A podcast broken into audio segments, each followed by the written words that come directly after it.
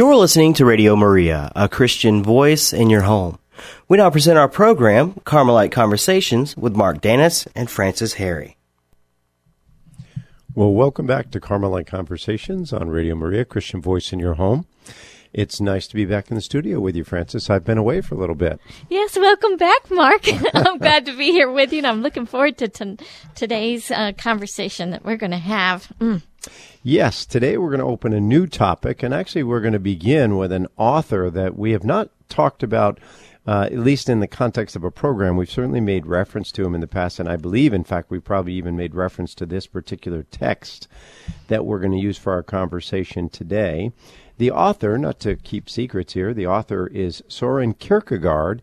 Uh, many of you may be familiar with the philosopher, the Danish philosopher Kierkegaard, and the book that we're going to at least begin our conversation with, because the topic reflects the title, and that is Purity of Heart. Kierkegaard's subtitle for that is Purity of Heart is to will one thing.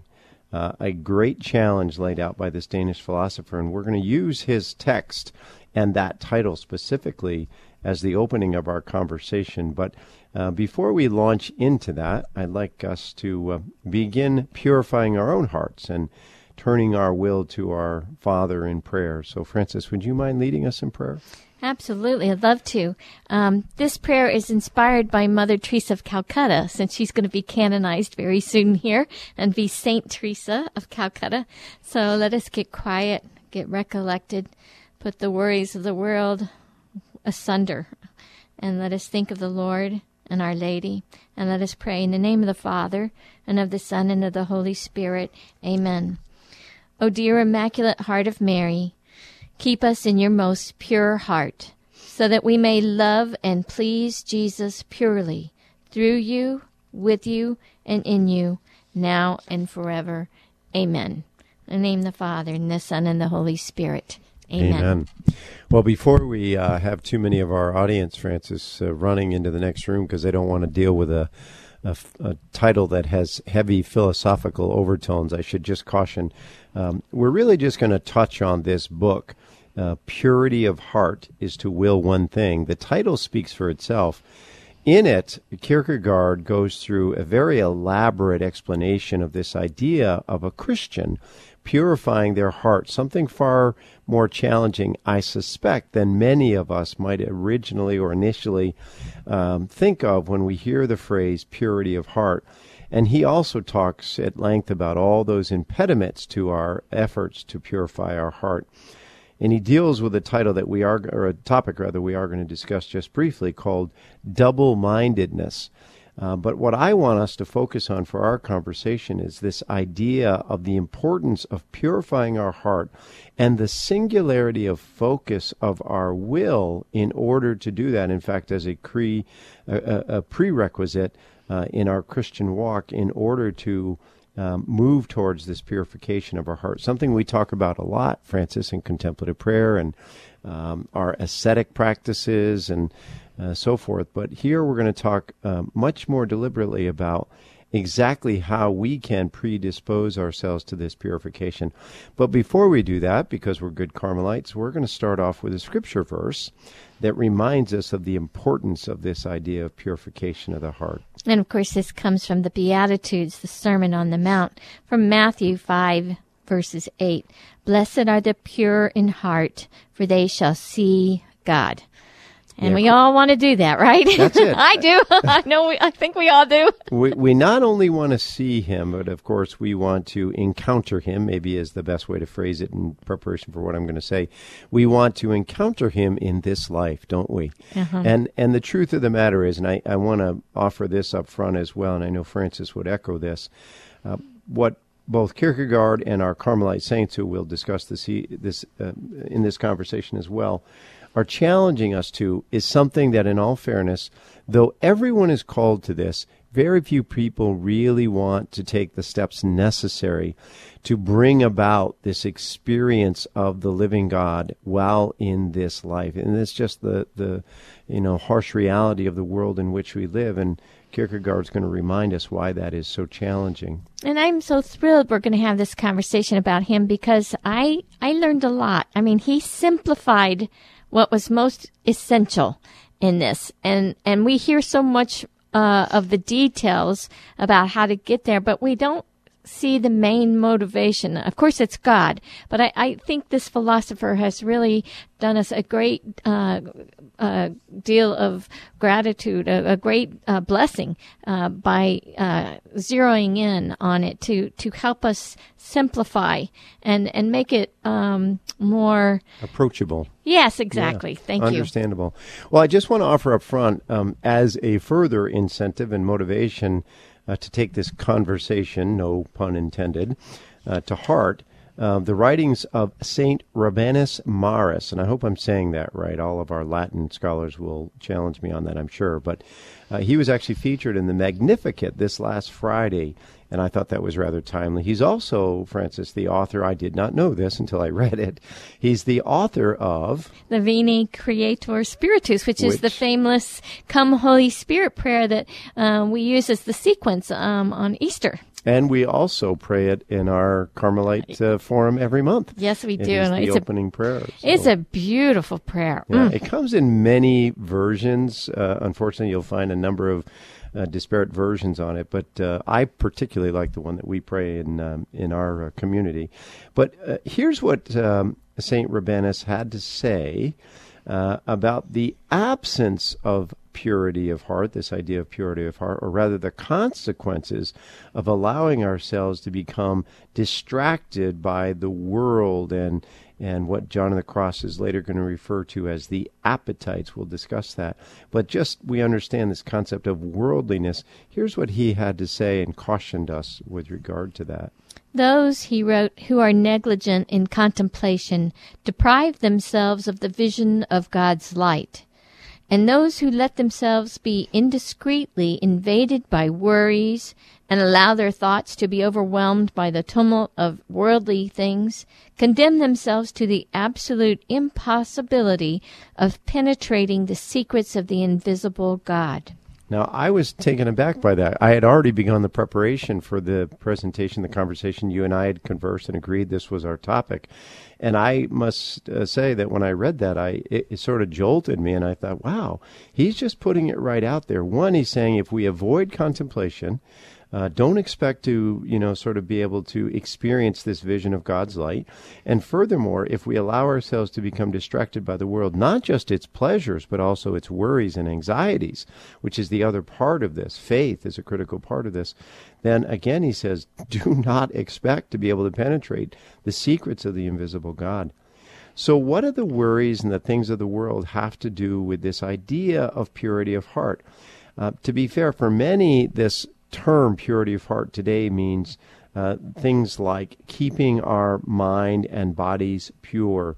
Uh, chaste is a word that would come to mind, consistent with our station in life.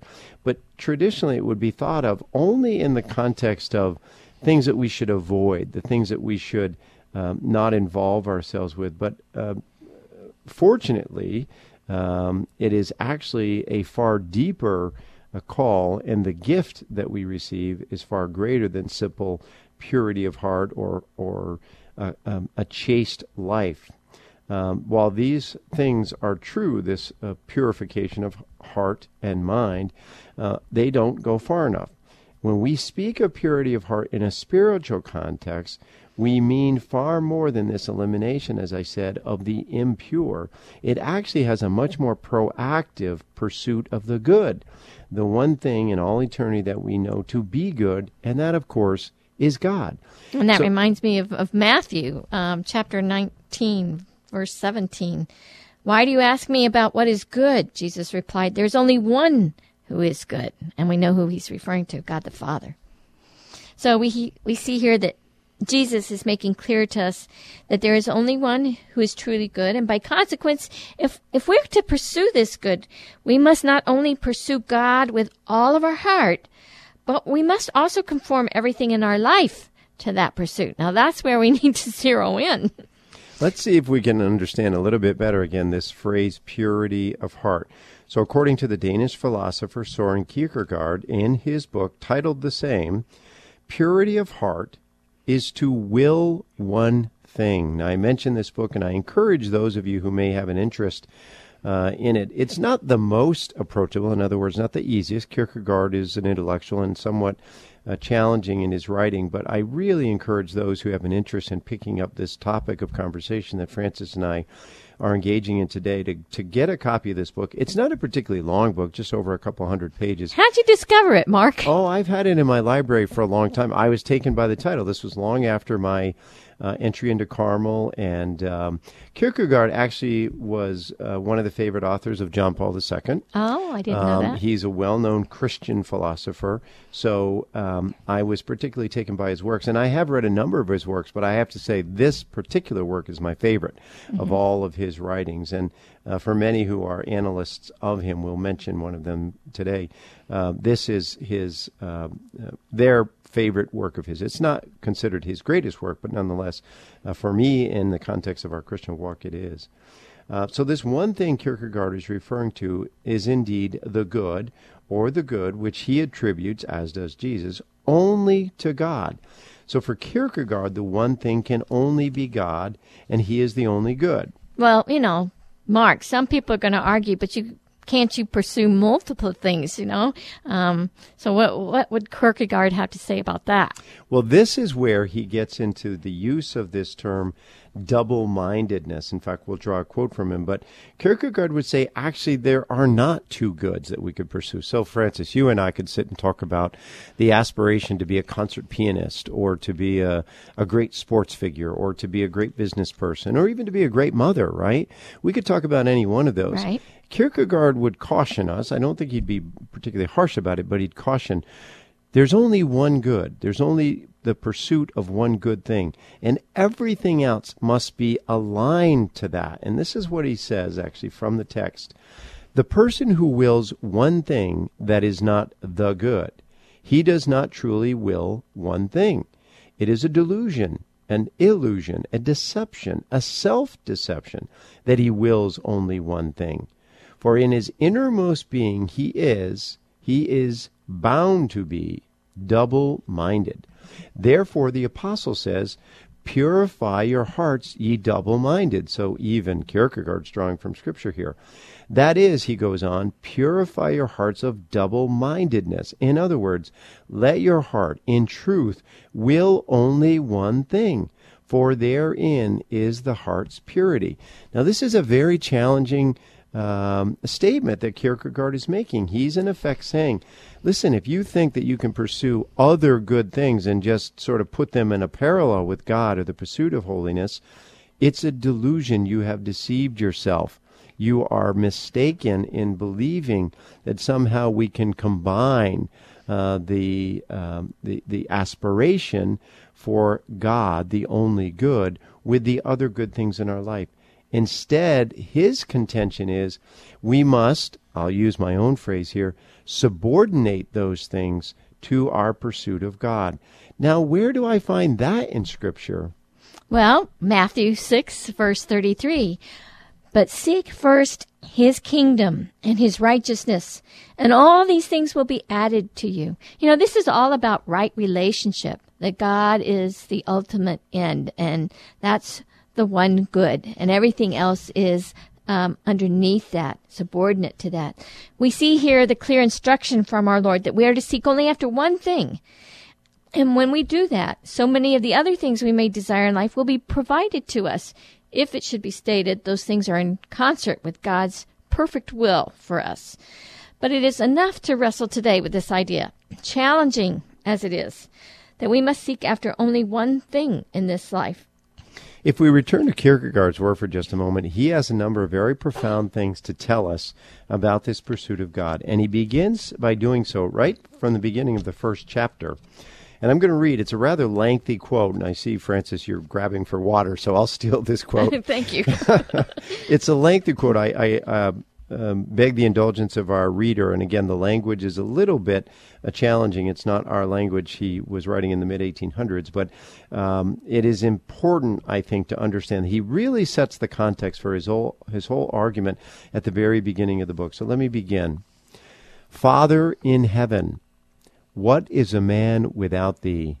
What is all that he knows? Vast accumulation though it be, but a chipped fragment if he does not know thee?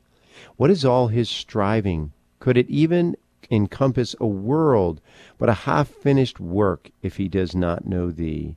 Thee, the one, who art one thing and who art all. So may thou give to the intellect wisdom to comprehend that one thing, to the heart sincerity to receive this understanding, to the will purity that wills only one thing. In prosperity may thou grant perseverance to will one thing. Amid distractions, collectedness to will one thing. In suffering, patience to will one thing. O thou that giveth both the beginning and the completion, may thou early at the dawn of the day give to the young man the resolution to will one thing. As the day wanes, may thou give to the old man a renewed remembrance of his first resolution, that the first may be like the last, the last like the first, in possession of a life that has willed only one thing. Alas, but this has indeed not come to pass. Something has come in between. The separation of sin lies in between. Each day and day after day, something is being placed in between. Delay, blockage, interruption, delusion, corruption. So in this time of repentance may thou give the courage once again to will one thing. True it is that in interruption of our ordinary tasks we do lay down our work as though it were a day of rest, when the penitent, and it is only in a time of repentance that the heavy laden worker may be quiet in the confession of sin, is alone before thee in self accusation. This indeed an interruption, but it is an interruption that searches back into its very beginnings that it might bind up anew that which sin has separated, that in its grief it might atone for lost time, that in its anxiety it might bring to completion that which lies before it. O thou that givest both the beginning and the completion, Give thou victory in the day of need, so that what neither a man's burning wish nor his determined resolution may attain to, may be granted unto him in the sorrowing of repentance, to will only one thing. That is such an intense prayer. I mean, I mean, when you go back and you you study that, I mean, and you ponder it, you contemplate the words. It is such a deep prayer because he starts out, Father in heaven. And so this is his heart speaking, and he writes it there for all of us to reap the benefits. And Oh, of course, my. this um, um, poetic beginning, you know, there's a little bit of rhyme at the beginning, so he sort of draws you into the language. And then that refrain, one thing, Yes. to will one, it just keeps coming back. Yes. And he runs it across the whole spectrum of the human experience, doesn't he? Mm-hmm. From joy to sorrow to pursuit to ambition, all the rest of it. He says, no, will one thing regardless, beginning late, uh, beginning early and ending late. You know, it's important to point out that Kierkegaard wrote this, what he called a discourse. It was intended to be delivered as a presentation, or at the very least, Kierkegaard suggested that his readers, as we just did, Frances, should read it out loud. Aren't we so blessed? So actually, you are receiving it in the way that Kierkegaard would have preferred that you be exposed to this. But it's also important to note um, that the subtitle to this discourse reads this way Spiritual Preparation for the Office of Confession. Yes. He wrote this as a treatise, if you will, in preparation for confession. In other words, those who um, uh, he intended, individuals who were preparing themselves to receive confession, reconciliation, or called back to repentance, uh, those who men, may have been away from the sacrament for some time. Well, I, as you have shared with us, this entire work, this whole book um, that he wrote, is really an intellectual assault on what he refers to as the double-mindedness. So, if you're thinking about that um, concept as you go through that prayer, I mean, you're you're really um, struck by this to will only one thing. So, you know, this double-mindedness, this double-mindedness is that propensity of the the heart of us, of us human beings, to being divided in our hearts, divided in our natures. But we know uh, somebody who has spoken about this kind of thing, uh, um, Blessed, well, now, Saint Elizabeth of Soon the to Trinity. be. Soon to be, yes. um, yes, right, right, right. When I, I've already got her canonized. We did that I a had long her time ago. canonized two years ago. Okay, October 15th or 16th, right in there? 16th, The 16th, yeah. okay. Are you going to go, by the way? Uh, from, you- you- how the- how they spiritually, say, right? from your lips to God he is, right? All right. Well, Saint Elizabeth of the Trinity, soon to be, referred to this as the scattering of our forces. And in her book, um, there's a collected works at ICS Publications of of her works, and in the one called Heaven in Faith, um, she says this: If your eye is single, your whole body will be full of light. What is this single eye of which the Master speaks but this simplicity of intention? which gathers into unity all the scattered forces of the soul and unites the spirit itself to God. I think she summed that up beautifully. Oh, I think she did. She really is summing up Kierkegaard's entire book. Now, again, I, I, I want to emphasize and caution our listeners here. Uh, if you're sitting at home and you're thinking to yourself, "Oh yeah, I got that. Seek God first. Uh, yeah, I get that," but this is really a, a far greater challenge. What what Kierkegaard is saying is this double-mindedness has to do even with the admirable pursuits in our life. And let me give you before we take our break um, an explanation of what he does later describe. If we're pursuing something in our life, and we say, as we should in all cases, this presumes, by the way, that we're actively seeking God's will, that we are praying, that we are, uh, uh, for Catholics, availing ourselves of the sacraments and so forth. And we say, God, I want to do this, you know, because it's your will. Whether it's, as I said before, athletic pursuits, musical pursuits, political, uh, business, what have you, um, Relational. or, or relational, exactly. But we find ourselves in the midst of a storm or a, a setback or a disappointment. Many of those How come do along. we respond to it? Right. That's the double-mindedness, and and Kierkegaard will reveal later for those who are interested in pursuing the book how that will manifest itself as this double-mindedness. If we were, in fact, um, uh, single minded, as Elizabeth said, the single light, we would not have half of the frustrations, anxieties, fears, doubts, and trials that we experience in our life. It is this very introduction of double mindedness, our will mixed with God's will. What does he say? Purity of heart is to will one thing. If we could get to where we only pursued God's will, you know, we've done some reading. Frances, you're leading the course on um, Saint Miriam. Um, uh, uh, Jesus, uh, Saint Mary of Jesus, Mary of Jesus crucified, crucified. or or Miriam. uh, right, a, a wonderful personality who was um, recently uh, canonized last year, um, and somebody I encourage to read. I'm, I'm bringing this up only because I'm reading her now. She, in her life, really lives this out. Yes, this single-mindedness. I love the the sentence, by the way, that uh, the evil one a- attributed to her. He said, "If I had known how much trouble she was going to cause me, I would have smothered, Smothered her in her cradle." right. I want Satan to be able to say that about me someday. But this is what we're talking about this single mindedness, this single uh, Focus, the single our, eye. That yeah. hmm A beautiful way of understanding what our Christian walk uh, calls us to. And, and again, a profound and more challenging way, I think, than most people give it credit for. Well, we're going to take a break here um, at, at uh, the bottom of the hour, and um, we'll come back and pick up on this idea, and we will get to the introduction of the Carmelite saints and what they have to say about this single mindedness. A reminder that you're listening to Carmelite Conversations on Radio Maria, a Christian voice in your home. We'll be right back.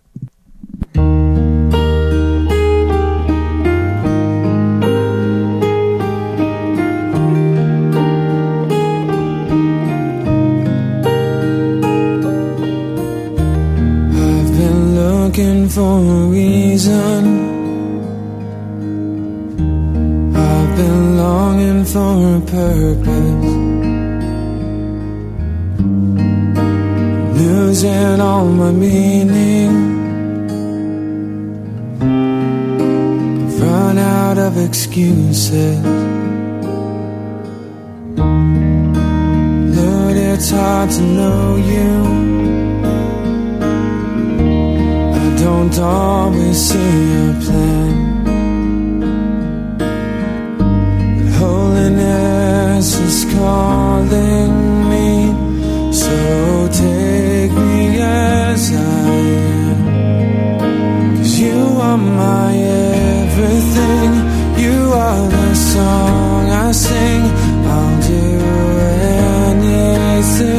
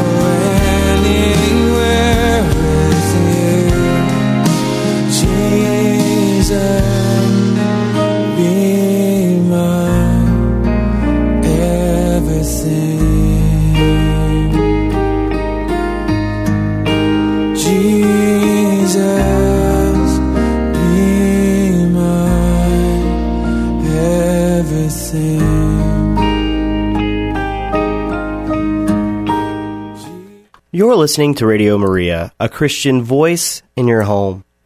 We now return to our program, Carmelite Conversations, with Mark Dennis and Frances Harry. Well, welcome back to Carmelite Conversations. Mark and I are having a talk about purity of heart uh, with some major insights on the book by um, the philosopher Kierkegaard. Um, the book is called Purity of Heart is to Will One Thing. So we're going to go on with the, the conversation here.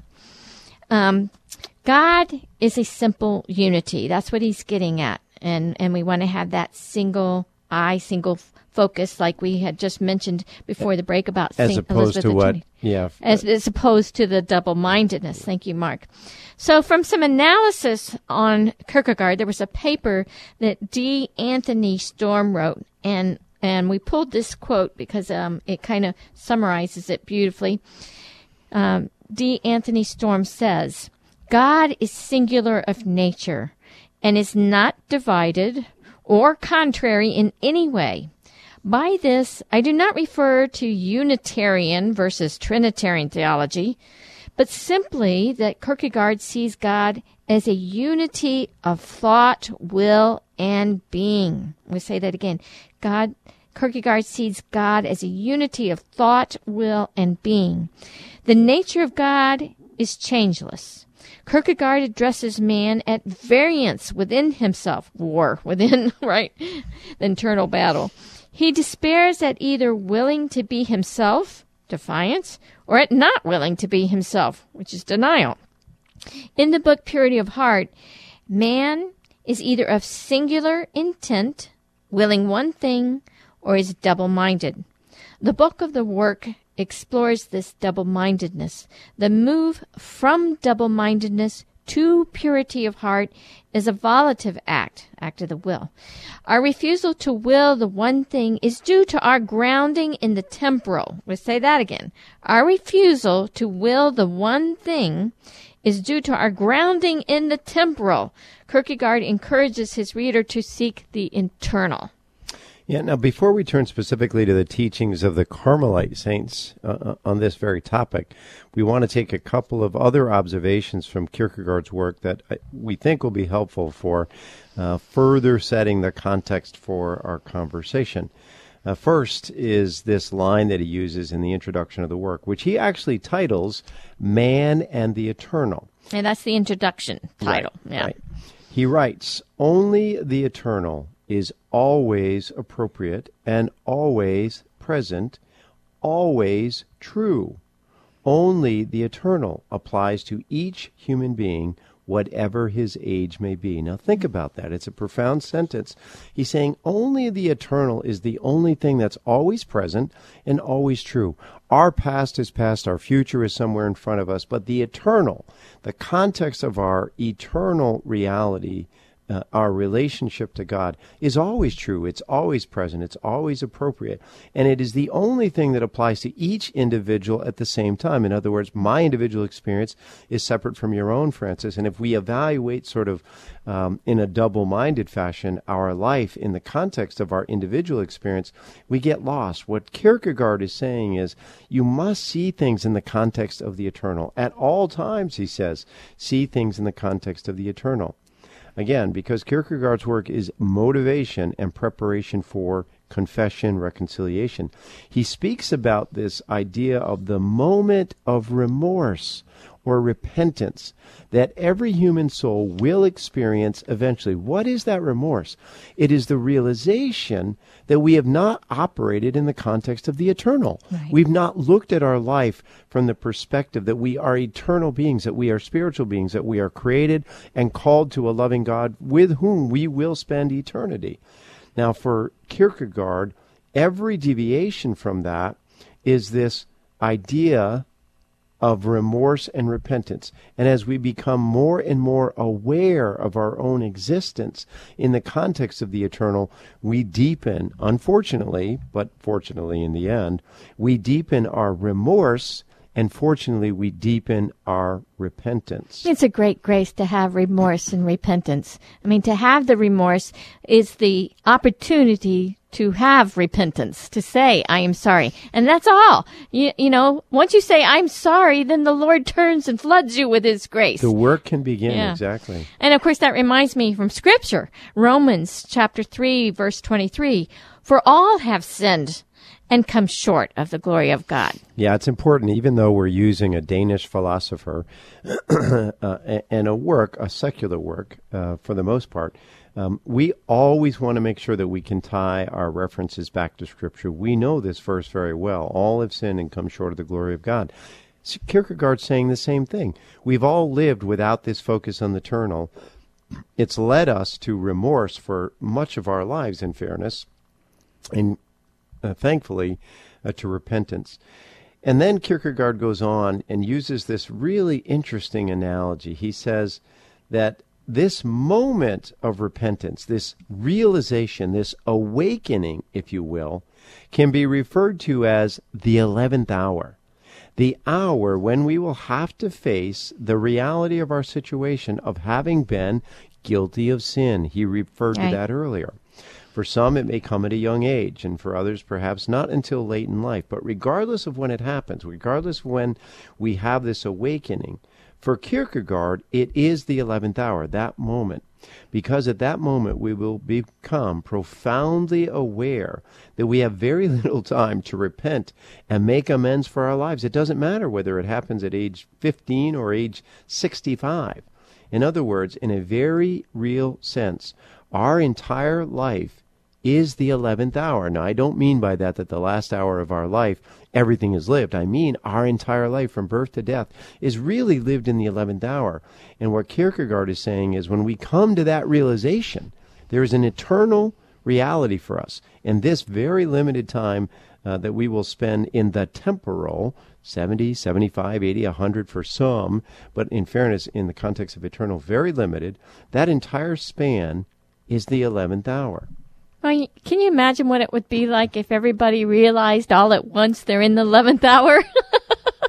and you have very little time. That's the thing. You know, uh, Christ speaks uh, to that in the gospel. And of course, many people have misinterpreted that, that he was referring to that generation to which he was speaking.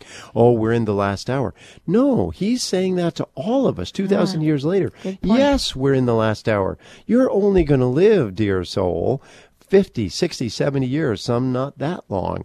But regardless, it's limited time for us to um, repent and experience the remorse that would be necessary to begin to purify our hearts. And again, this isn't just a moving away from a sinful nature. As we began the conversation, it's moving towards something very proactive, this purification uh, that, that uh, Kierkegaard spoke about early on. I do recommend that people try to get a copy of the book. It's well worth reading. He goes on to discuss, as I said earlier, a lot of the impediments that we humans face in this effort of trying to purify our hearts. Uh, but before we do leave Kierkegaard, I promise we will, uh, I just want to cover one more thing uh, that accompanies, accompanies us on this journey of the 11th hour. And this is his quote. A providence watches over each man's wandering through life. It, pro- it provides him with two guides. One calls him forward, the other calls him back. They are, however, not in opposition to each other, these two guides, nor do they leave the wanderer standing there in doubt, confused by the double call. Rather, the two are e- in eternal understanding with each other. For the one beckons forward to the good, the other calls man back from evil. Nor are they blind guides. Just for that reason, there are two of them. For in order to make the journey secure, they must look both forward and backward. Alas, there was perhaps many a one who went astray through not understanding how to continue a good beginning. For his course was along a false way, and he pressed on so continuously that remorse could not call him back onto the old way. There was perhaps someone who went astray because, in the exhaustion of repentance, he could do, go no further, so that the guide could not help him to find the way forward. When a long procession is about to move, a call is heard first from the one who is furthest forward, but he waits until the last has answered. Of these two, the call of remorse is perhaps the best. For the eager traveler who travels lightly along the way does not, in this fashion, learn to know it as well as a wayfarer with a heavy burden. The one who merely strives to get on does not learn to know the way as well as the remorseful man. The eager traveler hurries forward to the new, to the novel, and indeed away from experience. But the remorseful one, who comes from behind, laboriously gathers up experience. Yeah, so this reminds me, by the way, of the, uh, I think he was a Roman god, Janus, who had two faces, yes. one in the front and one in the back. And of course, um, he's watching where he's going, but at the same time, um, uh, mindful of where he's been and what he's left behind. So, this idea that we are constantly moving towards something which Kierkegaard encourages and in fact it says it's it's great that we are moving towards it. But actually it's the remorse the moving away from something that is perhaps the greater catalyst the greater motivator uh, to our efforts to purify our hearts because we see both the time wasted and the time ill spent.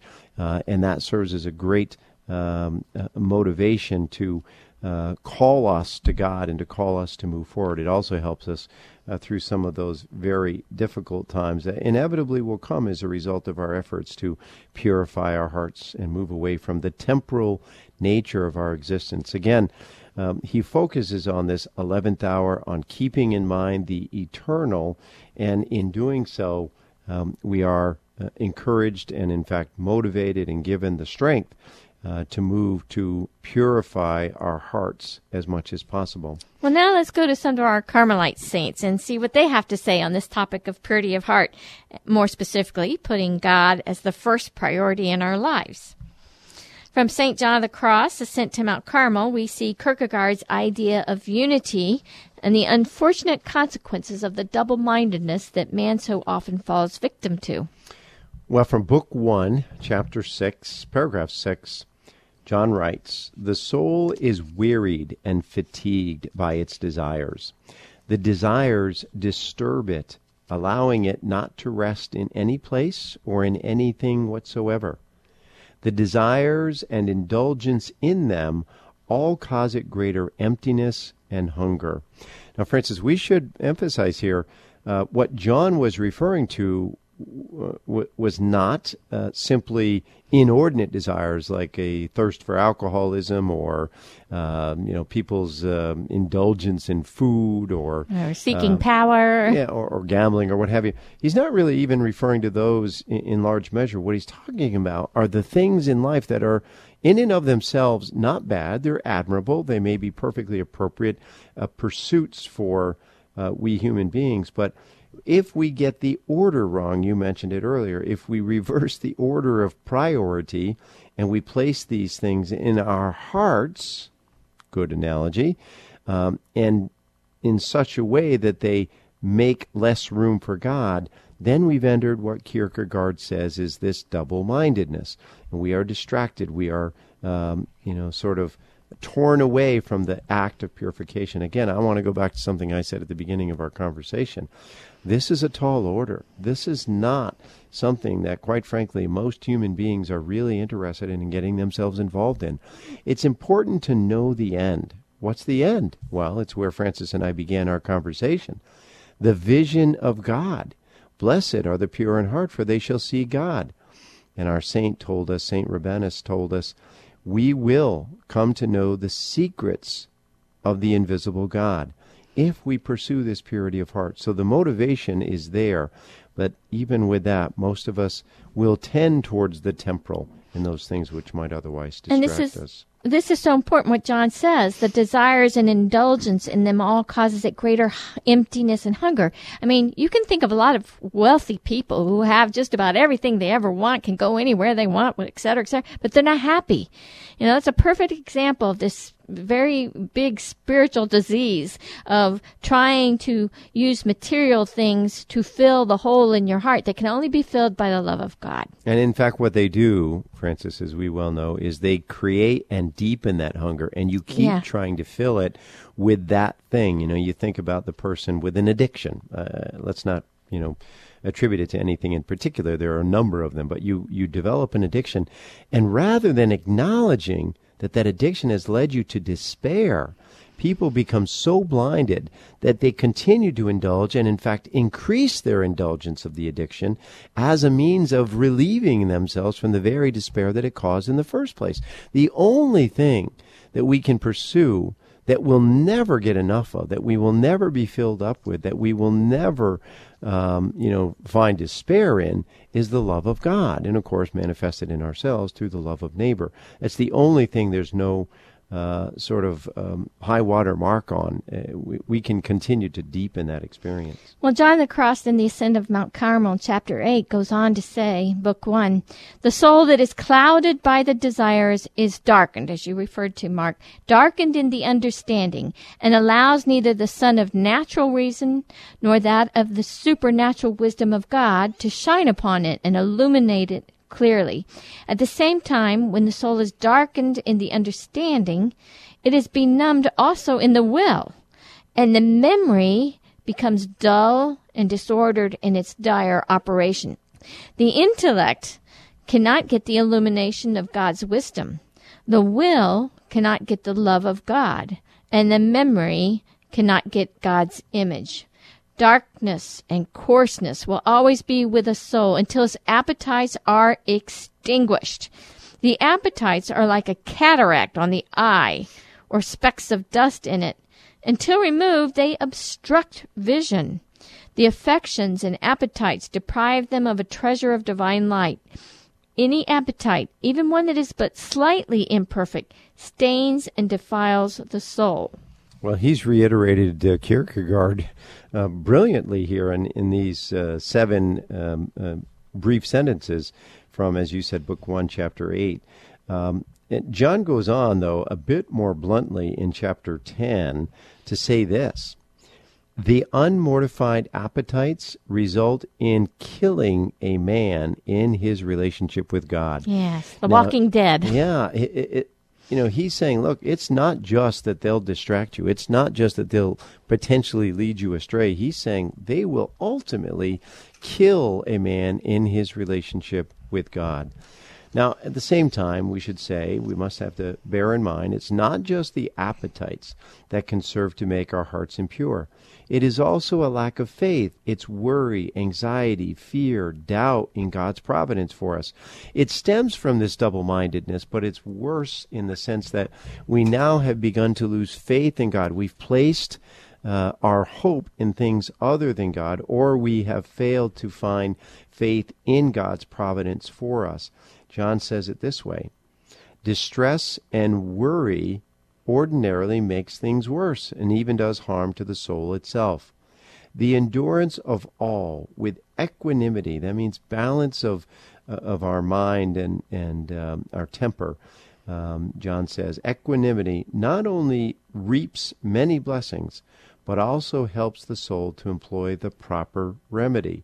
So John is saying if we maintain our equanimity, which is based solely on faith, for John, faith is, is the critical virtue, um, we can not only re- maintain our balance, but we can discern how to apply the proper remedy. Well, Scripture again provides us with the same counsel, and this is from Philippians 4, verses 6 through 8. I know this is one of our favorite passages. It says, Be anxious for nothing, but in everything, by prayer and supplication, with thanksgiving, let your request be made known to God. And the peace of God, which surpasses all comprehension, will guard your hearts and your minds in Christ Jesus. Finally, brethren, whatever is true, whatever is honorable, whatever is right, whatever is pure, whatever is lovely, whatever is of good repute, if there is any excellence, and if anything worthy of praise, dwell on these things. Yeah, it's well worth reading Philippians 4, 6 through 8, which Frances just read for us, every single day. every single day. Read this, uh, this uh, three verses from Philippians uh, chapter 4. Very important that we understand that God does not want us to be anxious. And it is, in fact, our um, affinity, our, our passion, our uh, sometimes addiction to the things of this world that cause us to lose our balance. Now, Mark, as we gather this all up and summarize it, um, maybe you could uh, provide some of the more practical ideas and methods of prayer to help us all begin to experience this purification of our hearts. I know you've studied John of the Cross a lot, and so you can pull from him to help us out here. Well, John will tell us first uh, no man of himself can succeed in voiding himself of all his desires in order to come to God. We cannot, nor are we expected to do this on our own. That should find we should find encouragement and consolation in that. No man can do this for himself. Instead, John gives us this counsel. You should strive in your prayer for a pure conscience, a will that is holy with God, and a mind truly set upon him. What does that mean? Everything, Lord, that you have brought into my life, I accept. I accept your will. I accept the circumstances, be they good or bad. As long as I'm in a continual state of prayer, this is something we can hold on to. In your prayer, John says, a will that is holy with God and a mind that is truly set upon him. The heart, he goes on, and the joy of will is withdrawn from all that is not God and concentrated on him alone. In this elevation of joy in him, God gives testimony of who he is. In a desert way, dry and pathless, I appeared before you to see your power and your glory. That's from Psalm 62 3. John quotes it. He goes on, The soul is exalted in purest faith, which God then infuses and augments much more abundantly. As a result, the soul enjoys divine and lofty knowledge by means of the dark and naked habit of faith. And finally, from St. John of the Cross, Book 2, Chapter 1 All that is required for a complete pacification of the spiritual house is the negation through pure faith of all the spiritual faculties and gratifications and appetites, the very things that we've been talking about. Only God is enough. This achieved, John goes on, the soul will be joined with the beloved in a union of simplicity and purity and love and likeness. Well, finally, as we always do, we would like to invoke the assistance of our Blessed Mother. So, here from the writings of soon to be Saint Elizabeth of the Trinity, we find this quote There is one who knew this gift of God, one who did not lose one particle of it one who was so pure, so luminous, that she seemed to be the light itself, one whose life was so simple, so lost in God that there is hardly anything we can say about it. She was the faithful virgin who kept all these things in her heart. She remained so little, so recollected in God's presence in the seclusion of the temple, that she drew down upon herself the delight of the Holy Trinity. And that's from Heaven in Faith. It's actually the 10th day reflection in the collected works of St. Elizabeth of the Trinity, soon to be St. Elizabeth of the Trinity. Yeah. And so it's interesting how our Carmelite saints are in such uh, unity with uh, this famous uh, philosopher. Well, I think the philosopher was in unity with our saints because they came before him. well, that's true. He probably read, uh, certainly he read scripture, and and uh, whether he read Carmelite saints and their writings, we don't know. But um, I just want to reiterate a couple key points about our conversation this evening. This idea of purity of heart um, is not something intellectual. It's not something we have to be. You know, graduate students in order to discern. It is, as Kierkegaard says, to will one thing. And we know that one thing is the good, and that good, of course, is God. Scripture tells us that. To do that, though, to practice this purification of the heart, to will one thing, regardless of the circumstances of our life, we can only do it through grace, and grace acquired through prayer and the sacraments. And so the message is not new, it's not unique, uh, but it is challenging, and it is, I think, insightful for us to understand that to purify our hearts, we must model the life of the Blessed Mother in a very powerful way, rely on her, call on her for, your, for her help and aid in this effort. Um, and if we do, if we are able to um, um, bring ourselves to that state of mind and heart, uh, we do open ourselves to the possibility of encountering God even in this life. Mm, beautifully put, Mark. I mean, I'm, I'm just like wowed right now. Thank you uh, for bringing all of this to our attention. It, it, it's a call for all of us.